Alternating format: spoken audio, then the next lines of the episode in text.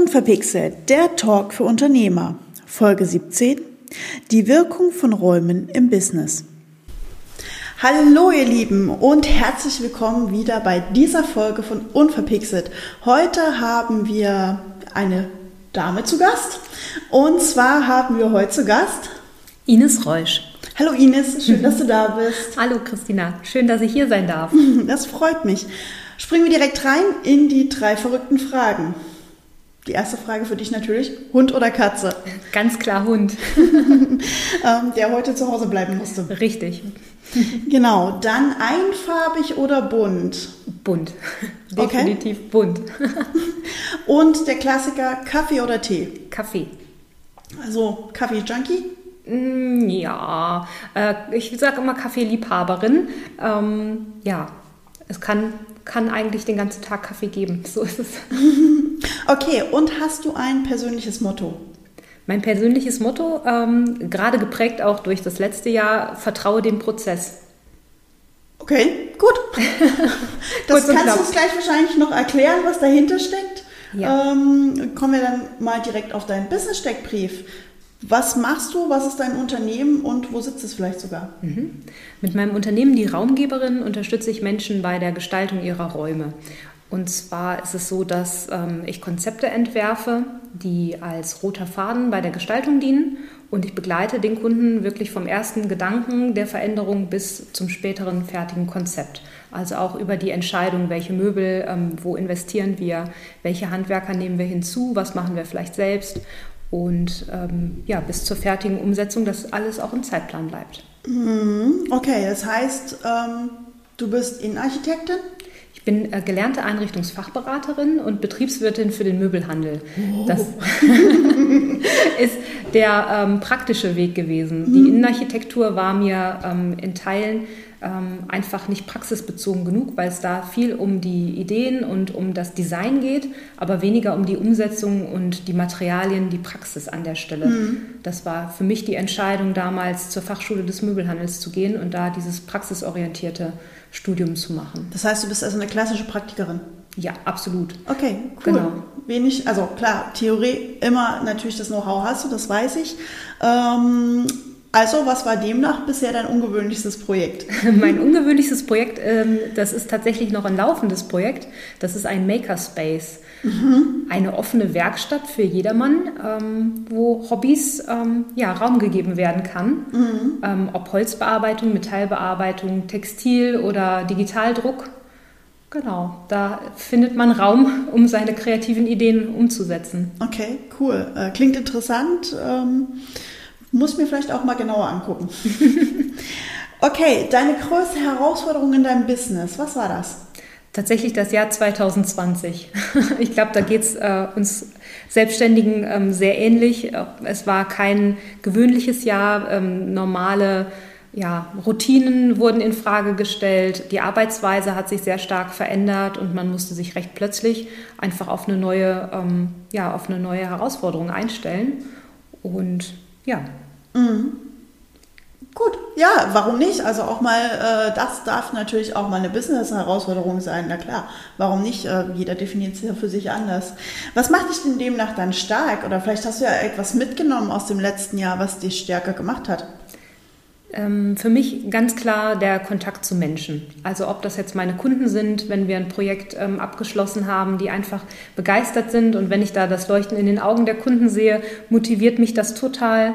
Ähm, aber natürlich auch mein Netzwerk von Unternehmern und Unternehmerinnen, Schreiner, Maler, die mich da sehr gut unterstützen und wo ich merke, das ist eine sehr tolle Kooperation, die sich da aufgebaut hat. Aber natürlich auch meine Familie, Freunde und mein Partner. Mm, okay, also dieses ähm, soziale Auffangnetzwerk ist das, was dir deinen Rückhalt sozusagen gibt. Ja, genau. Und das, das war natürlich auch eine Herausforderung, weil vieles in 2020 so eingeschränkt war und ich bin ein sehr kommunikativer Mensch und ähm, ja, bevorzuge auch den Kontakt, den direkten Kontakt einfach mit Menschen. Mhm. Aber ich denke, das äh, impliziert auch deinen Beruf, oder? Ähm, du hast ja gerade schon gesagt, ähm, du, du kümmerst dich darum, dass Räume gut aussehen, um es mal ganz platt zu sagen.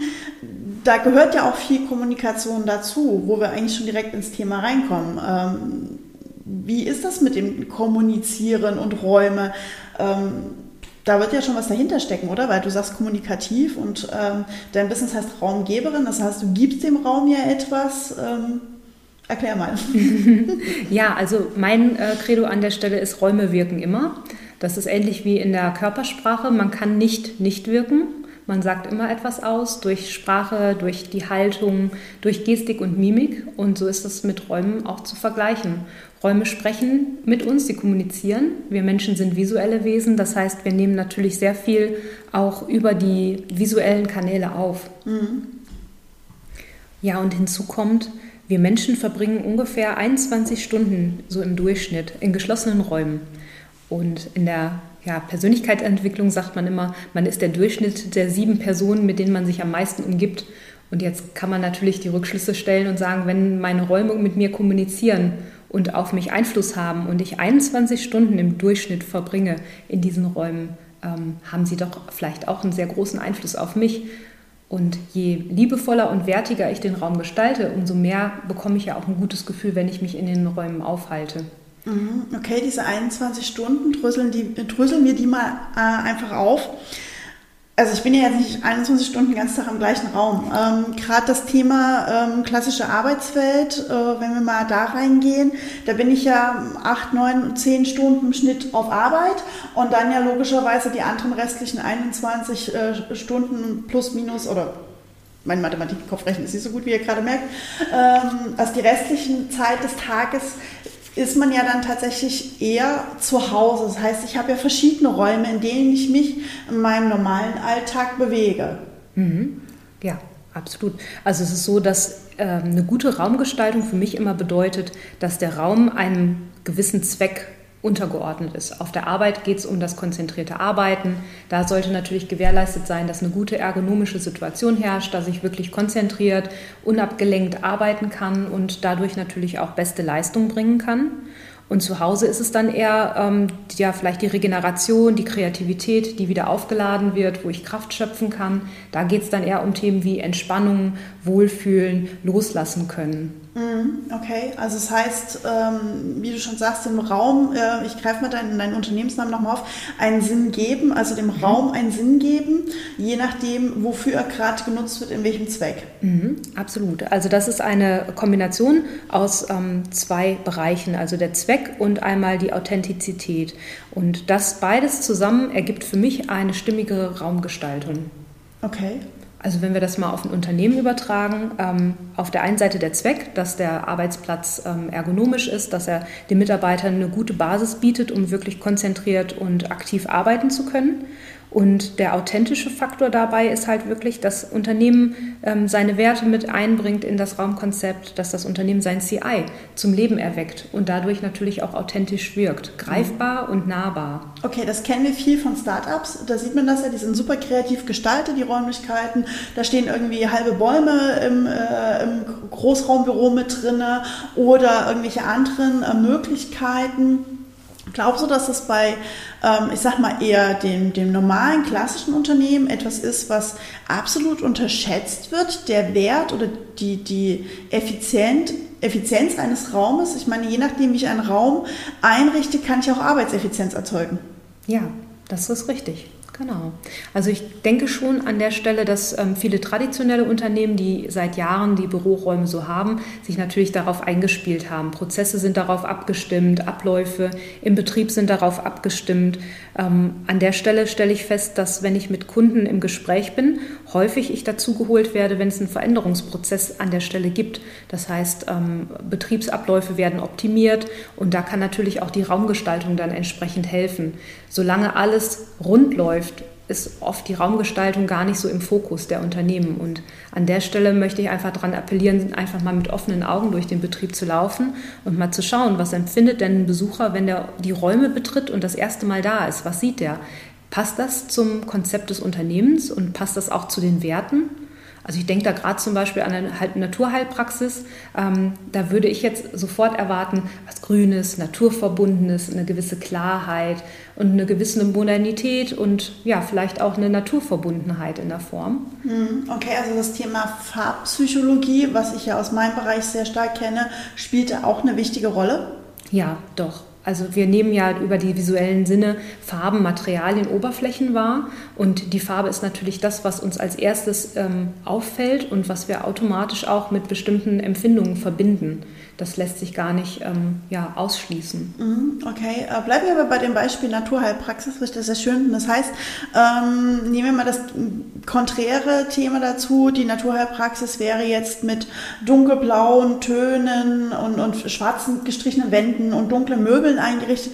Ähm, heißt, ich würde mich da nicht abgeholt fühlen oder was macht das gegebenenfalls mit uns? Ja, das ähm, erzeugt zumindest, sag ich mal, ähm, einen Konflikt im, im Kopf, im Wahrnehmen. Es ist so, dass man ja eine gewisse Erwartungshaltung hat und ähm, ja sich auch irgendwo abgeholt fühlen möchte. Und an der Stelle ist es so, das, was ich dann sehe und was ich dann mit diesen Dingen verbinde, das passt eigentlich nicht zu dem, was ich dort erwartet habe. Also man kann das natürlich auch gezielt einsetzen, dass man das als Überraschungseffekt mit einbezieht dass ähm, gerade im Empfangsbereich vielleicht verrückte Farben verwendet worden sind, eine schöne ähm, ausgefallene Sitzecke. Das ist was, wo man eine positive Überraschung erzeugen kann. Bei der Naturheilpraxis würde ich sagen, da geht es ja auch viel um Vertrauen, da geht es um die Gesundheit, Seriosität. Man möchte da, ähm, glaube ich, keine Experimente mhm, okay. erwarten. Und an der Stelle ähm, finde ich es einfach nur wichtig, dass man ja seriös rüberkommt und halt eine gewisse Offenheit, eine Klarheit mit reinbringt, dass man sich als Patient dort auch wirklich wohlfühlt. Mhm, okay, Seriosität, das heißt aber, eine Naturheilpraxis in der Seriosität einzurichten, wäre bestimmt was anderes als ein Rechtsanwaltsbüro wahrscheinlich. Ja, Genau. Also da ist es auch so, wir verbinden ja mit, mit Farben bestimmte Emotionen. Und ähm, es, äh, ich habe äh, mal von dir gehört, die meist äh, verwendete Farbe für ähm, Steuerberater und Büros ist die Farbe Blau und mhm. die Kombination ähm, Rot, Schwarz, Weiß. Mhm. Das ist so der Dreiklang der Macht, wie man immer so schön sagt. Ähm, das sind diese Farben, mit denen wir einfach eine gewisse Autorität verbinden, eine gewisse Seriosität. Blau ist eine Farbe, die halt Vertrauen ausstrahlt. Mit Sicherheit kann auch eine Naturheilpraxis zum Beispiel in Blautönen gestaltet werden. Da ist halt die Assoziation zum Beispiel mit Wasser. Fließende Materialien würden zum Beispiel diesen Effekt super unterstützen. Mhm, okay, also das, das heißt, es, nicht nur die, die Farben sind wichtig, sondern auch die Materialien. Also habe ich jetzt Hochglanzmöbel da stehen, ähm, bleiben wir mal wieder bei der Natur Naturheilpraxis ähm, nehmen wir sie in grün, also das heißt, sie hat schon die passenden Farben, aber es würde sich unterscheiden, ob ich dort hochglanzlackierte weiße Lackmöbel drin stehen habe oder ob ich den eher Natureiche belassenen Schrank habe. Mhm. Ja, Holz zum Beispiel bringt immer sehr viel Wärme mit rein und ist ja ein natürliches Material und man ähm, symbolisiert natürlich da auch die Verbindung zur Natur. Eine gewisse Weichheit ist da mit drin, ähm, Hochglanz ähm, lackierte Möbel, die sehr scharfkantig geschnitten sind, sehr kubisch geschnitten sind, die vermitteln halt eher eine gewisse, einen gewissen akkuraten Charakter und vielleicht auch eine, eine gewisse cleane Wirkung, die den einen oder anderen vielleicht anders abholen würde an der Stelle. Mhm. Das ist zum Beispiel eher ein Möbel, ähm, oder ein Stil, den man ähm, bei einem sachlichen Thema erwarten würde, wie zum Beispiel dem Steuerberater. Mhm, okay, das heißt also schon alleine durch Formen, Farben und Materialien kann ich steuern, wie sich mein Kunde bei mir auch äh, zu Hause fühlt. Mhm. Jetzt haben wir aber nicht nur den Kunden, wir haben ja eingangs gesagt, wir verbringen ja diese 21 Stunden in verschiedenen Räumen, wovon wir ja mindestens 10 am Tag, weil meistens ist man ja ungefähr 10 Stunden am Tag ähm, in seiner Arbeitsstätte mit Anreise, Abreise, äh, Pause etc.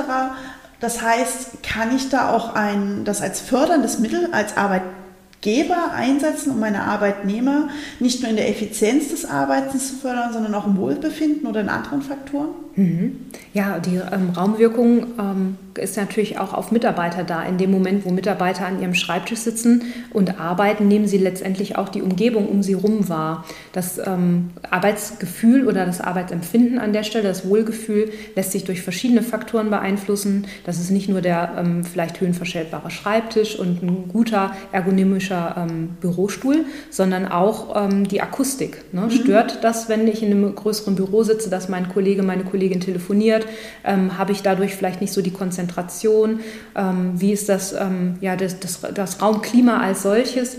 Da stelle ich zum Beispiel oft fest, dass äh, in Unternehmen keine Pflanzen eingesetzt werden, die halt eine ganze Menge fürs Wohlbefinden tun können. Die filtern nicht nur Schadstoffe aus der Luft, die wir natürlich auch durch Drucker, Computer etc. letztendlich jeden Tag um uns haben, sondern die sorgen halt auch für einen Feuchtigkeitsausgleich, was für die Atemwege zum Beispiel jetzt gerade auch in der ähm, kalten Jahreszeit durch die Heizungsluft enorm in Mitleidenschaft gezogen wird. Und da können Pflanzen eine ganze Menge für unsere Gesundheit tun. Okay, also du plädierst zu Pflanzen. Ich schaue mich gerade in meinem eigenen Büro und stelle fest, oh Gott, ich habe keine Pflanzen im Büro.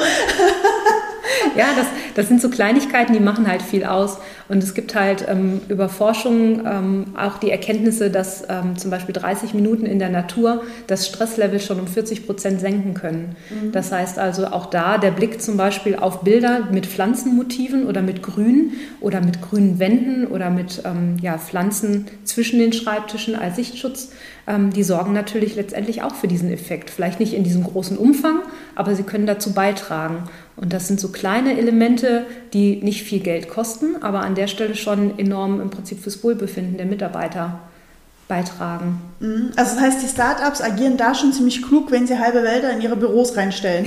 Absolut.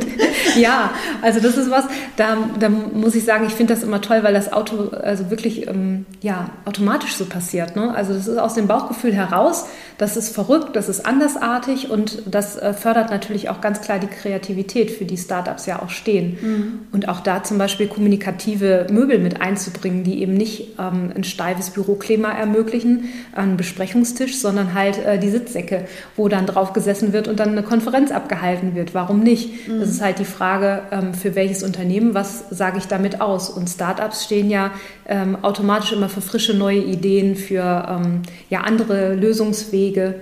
Mhm. Und da passt das natürlich extrem gut. Okay, ähm, gehen wir mal in, in das konträre Traditionsunternehmen. Äh, da kennt man ja auch oft noch diesen, ja, ähm, 80er, 90er Jahre Charme, der bei vielen drin ist. Klar, viele haben inzwischen auch durchrenoviert, definitiv.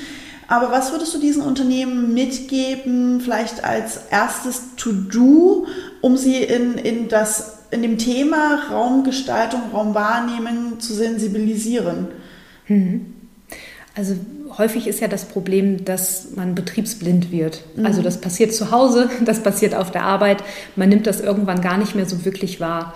Und um mit, dem, ähm, mit den Augen, sag ich mal, ähm, einer, einer dritten Person durchs Unternehmen zu gehen, kann ich empfehlen, ähm, wirklich mal durchs Unternehmen zu laufen und Fotos zu machen. Und die Fotos dann ausgedruckt wirklich auf den Schreibtisch zu legen und da mal ähm, das Auge drüber schweifen zu lassen und zu schauen, was, was wirkt da, was ist im ersten Moment der Impuls, der da hochkommt.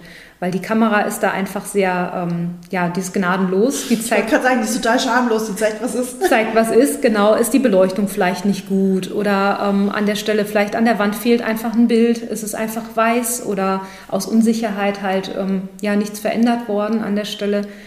Und es fehlt vielleicht einfach Farbe. Das ist was, was man auf den ersten Blick schon visuell einfach bei diesem Überblick sehen kann.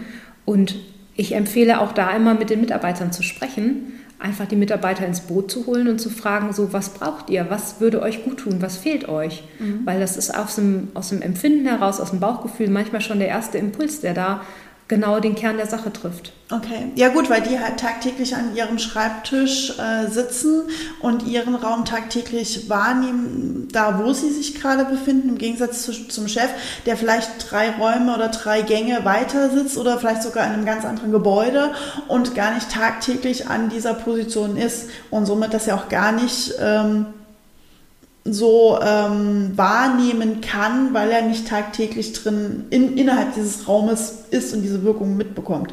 Ja, es ist eine andere Perspektive, genau. Mhm, okay. Mhm. Ähm, das heißt, aber du bist dann auch theoretisch ähm, ja das, das äh, zweite Paar Auge, was man sich dazu holen kann und sagen kann, Frau Reusch, äh, bitte einmal mit mir durchs Unternehmen laufen und äh, gucken, wie mache ich das? Ganz genau. Das ist der erste ähm, Step, den wir in der Zusammenarbeit machen, dass wir gemeinsam durch die Räume laufen und wir ähm, besprechen, was stört denn konkret oder was wünscht man sich denn konkret für die Räume. Und ähm, für mich ist es so, ich komme ja als externe Person da rein und habe natürlich einen total neutralen Blick auf die, auf die Situation und kann natürlich dadurch schon recht gut abgleichen beim Durchlaufen, ähm, was nehme ich wahr. Passt das mit dem, was vielleicht ähm, der Kunde mir an der Stelle schon sagt, was ihm fehlt? Oder seh, meistens ist es so, meistens sehe ich schon recht ähm, ja, schnell am, beim Betreten der Räume, dass irgendwas nicht stimmt oder dass was fehlt und ja, kann das dann mit dem Wunsch, den der Kunde hat, abgleichen. Mhm, okay. Ähm, ich, ich nehme gerne wieder den Vergleich Startup-Traditionsunternehmen, weil es halt super gut in dem Moment passt. Jetzt äh, hat sich ein Traditionsunternehmen dafür entschieden, etwas zu tun und, und ähm, auch mal in ähm, sozusagen aufzupeppen innerhalb der Räume, was ja auch was mit Modernität zu tun hat habe ich ein Problem, wenn ich als Traditionsunternehmen plötzlich den Startup-Wald bei mir ins Büro stelle, wenn wir das mal so übertragen. Äh, macht das was mit mir in, in der Wahrnehmung? Also würdest du das jemandem empfehlen zu machen oder würdest du sagen, nee, Thema Seriosität, wie wir es am Anfang hatten, ähm, Thema Rechtsanwaltskanzlei äh, versus Naturheilpraxis sind jetzt beide auch seriös, aber auf unterschiedliche Art und Weisen. Funktioniert das vielleicht gar nicht?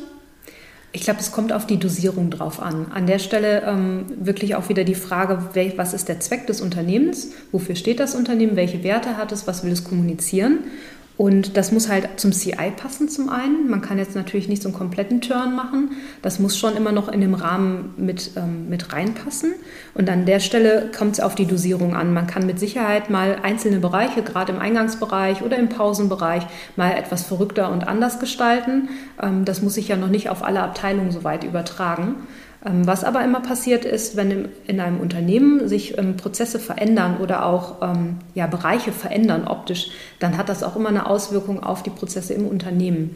Das heißt zum Beispiel, wenn der ähm, Mitarbeiter ähm, einfach einen Pausenbereich hat, der jetzt sehr kommunikativ gestaltet ist, wo es auf einmal Möglichkeiten gibt, ähm, ja, in der Pause runterzufahren, sich zu entspannen, zu regenerieren, Kreativität wieder aufzubauen, vielleicht auch ähm, dadurch einfach die Kommunikation mit anderen Abteilungen, mit Leuten, ähm, mit denen man vielleicht nicht täglich zu tun hat, ähm, wird automatisch gefördert und plötzlich ja, hat man ein ganz anderes Gefühl im gesamten Unternehmen. Ja, früher war das die Raucherecke, wo sich so alles aus der Abteilung, aus den verschiedensten Abteilung getroffen hat, was ja, was auch gut ist, äh, dass es zurückgeht, natürlich, ähm, aber das ist äh, nachweislich auch festgestellt worden, dass dadurch, dass das äh, Rauchen wegfällt bei vielen, ähm, dadurch gewisse Kommunikationskanäle plötzlich unterbrochen sind. Ja, liebe Unternehmer da draußen, eure Raucher machen viele Pausen, das wissen wir.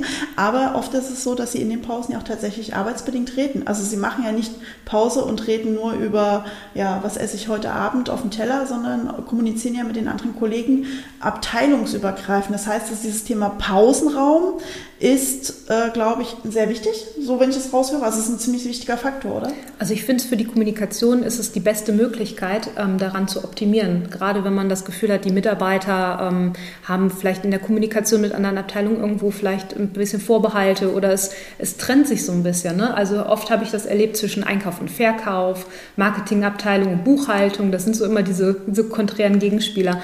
Ähm, wenn man es schafft, wirklich eine ähm, Basis zu schaffen, wo die Mitarbeiter zusammenkommen, wo es auf einmal nämlich nicht mehr um Abteilung geht, sondern um das Wir-Gefühl, das kann sehr, sehr gut mit einem Pausenraum gemacht werden. Mhm. Und als Unternehmen hätte ich doch auch immer das Interesse, dass meine Mitarbeiter sich in der Pause bestmöglichst erholen können, damit danach im Prinzip die Arbeitskraft auch wieder hergestellt ist und nach der Pause es auch in der zweiten Hälfte des Arbeitstags ähm, produktiv weitergeht. Okay, das heißt, ich stärke ja dadurch aus Marketing-Sicht gesehen meine Arbeitgebermarke, weil meine Mitarbeiter positiv über mich reden. Du hast mir vor uns eine ganz spannende Zahl zum Thema Arbeitgebermarketing ähm, genannt. Ähm, schmeiß sie doch mal in den Raum. Ja, also das ähm, war bei der Recherche für einen Workshop, den ich jetzt vorbereitet habe, auch eine Zahl, die mich sehr erschrocken hat. Ähm, laut einer Studie ähm, des Coworking-Anbieters Mindspace ähm, ist es so, dass 18 Prozent der 25- bis 34-Jährigen schon mal eine Arbeitsstelle abgelehnt haben wegen des schlechten Bürodesigns. Und das wow. hat mich tatsächlich selbst ein bisschen schockiert, dass diese Zahl so hoch ist. Ähm, und das erklärt natürlich auch wirklich diese andere Herangehensweise, die andere Sichtweise der ja, nachfolgenden Generationen X, Y und Z, die einfach andere Ansprüche an ihren Arbeitsplatz haben. Und da geht es nicht nur um wirklich die Effektivität, also Ergonomie und äh, gute technische Ausstattung, sondern tatsächlich das Wohlbefinden während der Arbeitszeit vor Ort. Also dieses Gefühl, was mir mein Büro gibt, wenn ich mich dort aufhalte. Okay, also liebe Unternehmer da draußen, Wohlbefinden im Büro schaffen, wie ihr gerade gehört habt, kann ein aktives Instrument sein, um ähm, Mitarbeiter tatsächlich auch zu gewinnen. weil sie dann schon beim Betreten, beim ersten Bewerbungsgespräch feststellen, oh wow, hier fühle ich mich wohl oder hier könnte ich mich wohlfühlen äh, in dem Fall und würde wahrscheinlich deswegen sogar noch schneller diesen Arbeitgeber bevorzugen als vielleicht den anderen, der halt noch im 80er-Jahresstil unterwegs ist. Ja, man sagt immer, ähm, Bilder sagen mehr als tausend Worte.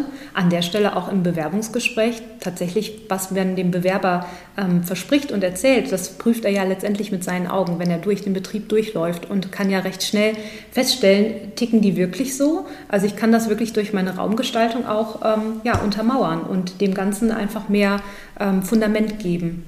Okay, jetzt haben wir ja noch eine ganz besondere Herausforderung in den aktuellen Zeiten. Wir reden gerade von den Räumen in den Betrieben, aber wie die meisten wissen, sitzen aktuell, ich glaube, über 30 Prozent gar nicht in den Räumlichkeiten in ihren Betrieben, sondern sie sitzen in dem wohlbekannten Homeoffice. Das heißt, äh, Küchentisch, äh, Schlafzimmer, wo ein Schreibtisch hingestellt wurde oder, oder, oder. Also da gibt es ja gerade die, die abstrusesten äh, Bereiche, wo die Leute arbeiten, Schrägstrich arbeiten müssen. Wie kann ich es als Arbeitgeber vielleicht fördern? Hast du da Ideen, Tipps, Tricks, ähm, dass die Leute da auch in ihre Effizienz kommen oder in, ihr produktives Arbeiten, abgesehen von Homeschooling und den ganzen anderen Themen, die noch nebenbei laufen? Ja, je ähm, ablenkungsfreier eine Umgebung ist, desto besser und effektiver kann man natürlich konzentriert arbeiten.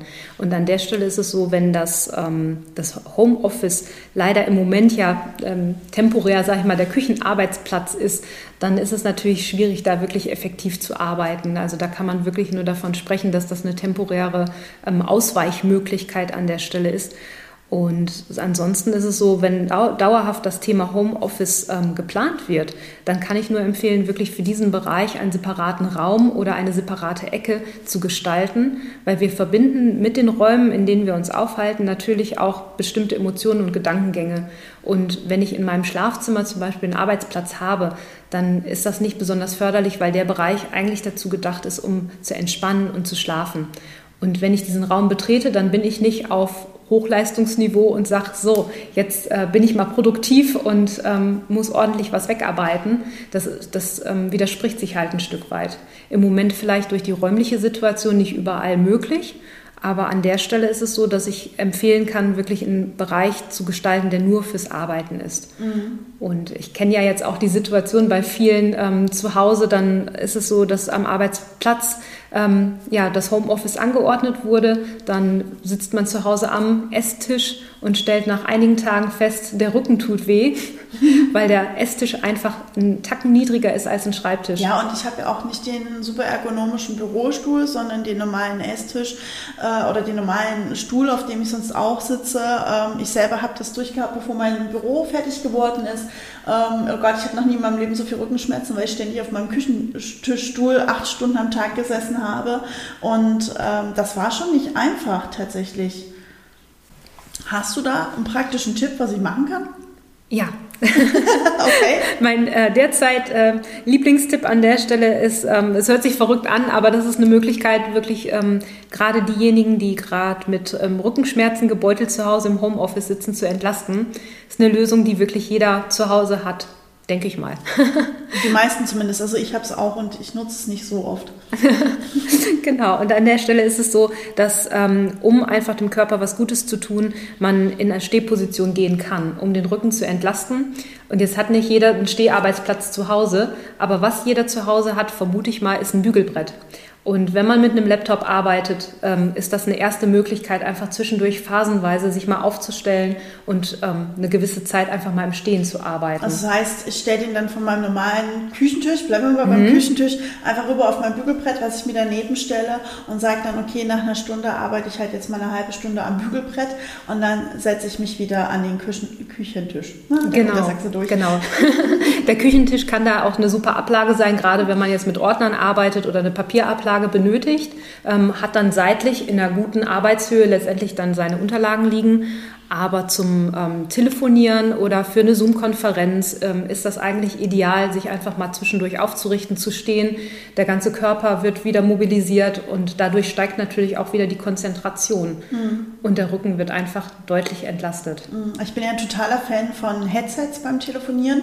Am besten kabellos. Warum das? Äh, ich laufe tatsächlich, wenn ich telefoniere. Also ich laufe hier, also irgendwann habe ich hier Rillen in meinem Büro, weil ich immer Runden laufe und äh, kriege dadurch meine Bewegung äh, zusammen. Also manchmal sagt mein Schrittzähler, oh, du bist heute drei Kilometer beim Telefonieren gelaufen. Ja, es ist ja auch nachweislich ähm, von Studien bewiesen worden, dass gute Ideen auch beim Gehen entstehen.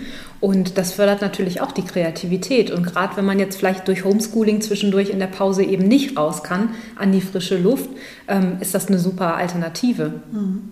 Haben wir doch schöne Homeoffice-Tipps noch mit rausgegeben, oder? Ja, schön. genau, super. Wir haben unsere 30 Minuten tatsächlich auch voll. Wow. Ähm, ich bin erstaunt, was man alles zum Thema Räume erzählen kann. Ich denke, du könntest auch noch zwei Stunden weiter erzählen. Ja, gerne. äh, ansonsten ähm, schaut doch gerne bei ihr auf der Website vorbei. Die verlinke ich wie immer unten in den Show Notes. Und da könnt ihr Ines einfach mal besuchen ähm, oder sie direkt ansprechen, äh, inwieweit sie euch da weiterhelfen kann. Beim Thema Büro als Unternehmer oder vielleicht auch das Thema Homeoffice. Da machst du, also du bist ja nicht nur im Unternehmen unterwegs, du bist ja auch bei Privatleuten zu Hause. Ganz genau. Also der Privatkundenbereich oder die private Gestaltung von Wohnräumen, ob Küche, ob Wohnzimmer oder auch das Homeoffice, gehören natürlich auch zu meinen Tätigkeiten. Mhm. Schön, super. Dann bedanke ich mich, dass du hier warst äh, und ja, vielleicht hören wir uns bald mal wieder. Ja, ich danke auch. Bis dann. Das war's schon wieder mit der heutigen Folge. Ich hoffe, ihr hattet Spaß beim Zuhören, habt ganz viele Tipps fürs Homeoffice und für euer Büro oder und mitgenommen und könnt gegebenenfalls den ein oder anderen Tipp von Ines umsetzen. Alle Infos zu Ines findet ihr natürlich wie immer in den Show Notes. Und das nächste Mal zu Gast haben wir hier Michael Serve. Dann werden wir uns nochmal einem etwas trockeneren Thema widmen. Ich kann euch aber versprechen, so trocken wird's gar nicht. Da geht's dann nämlich um das Thema Unternehmerfinanzen. Seid also gespannt. Und ansonsten, ja, bleibt mir nichts anderes zu sagen als bleibt mir gewogen und bis bald!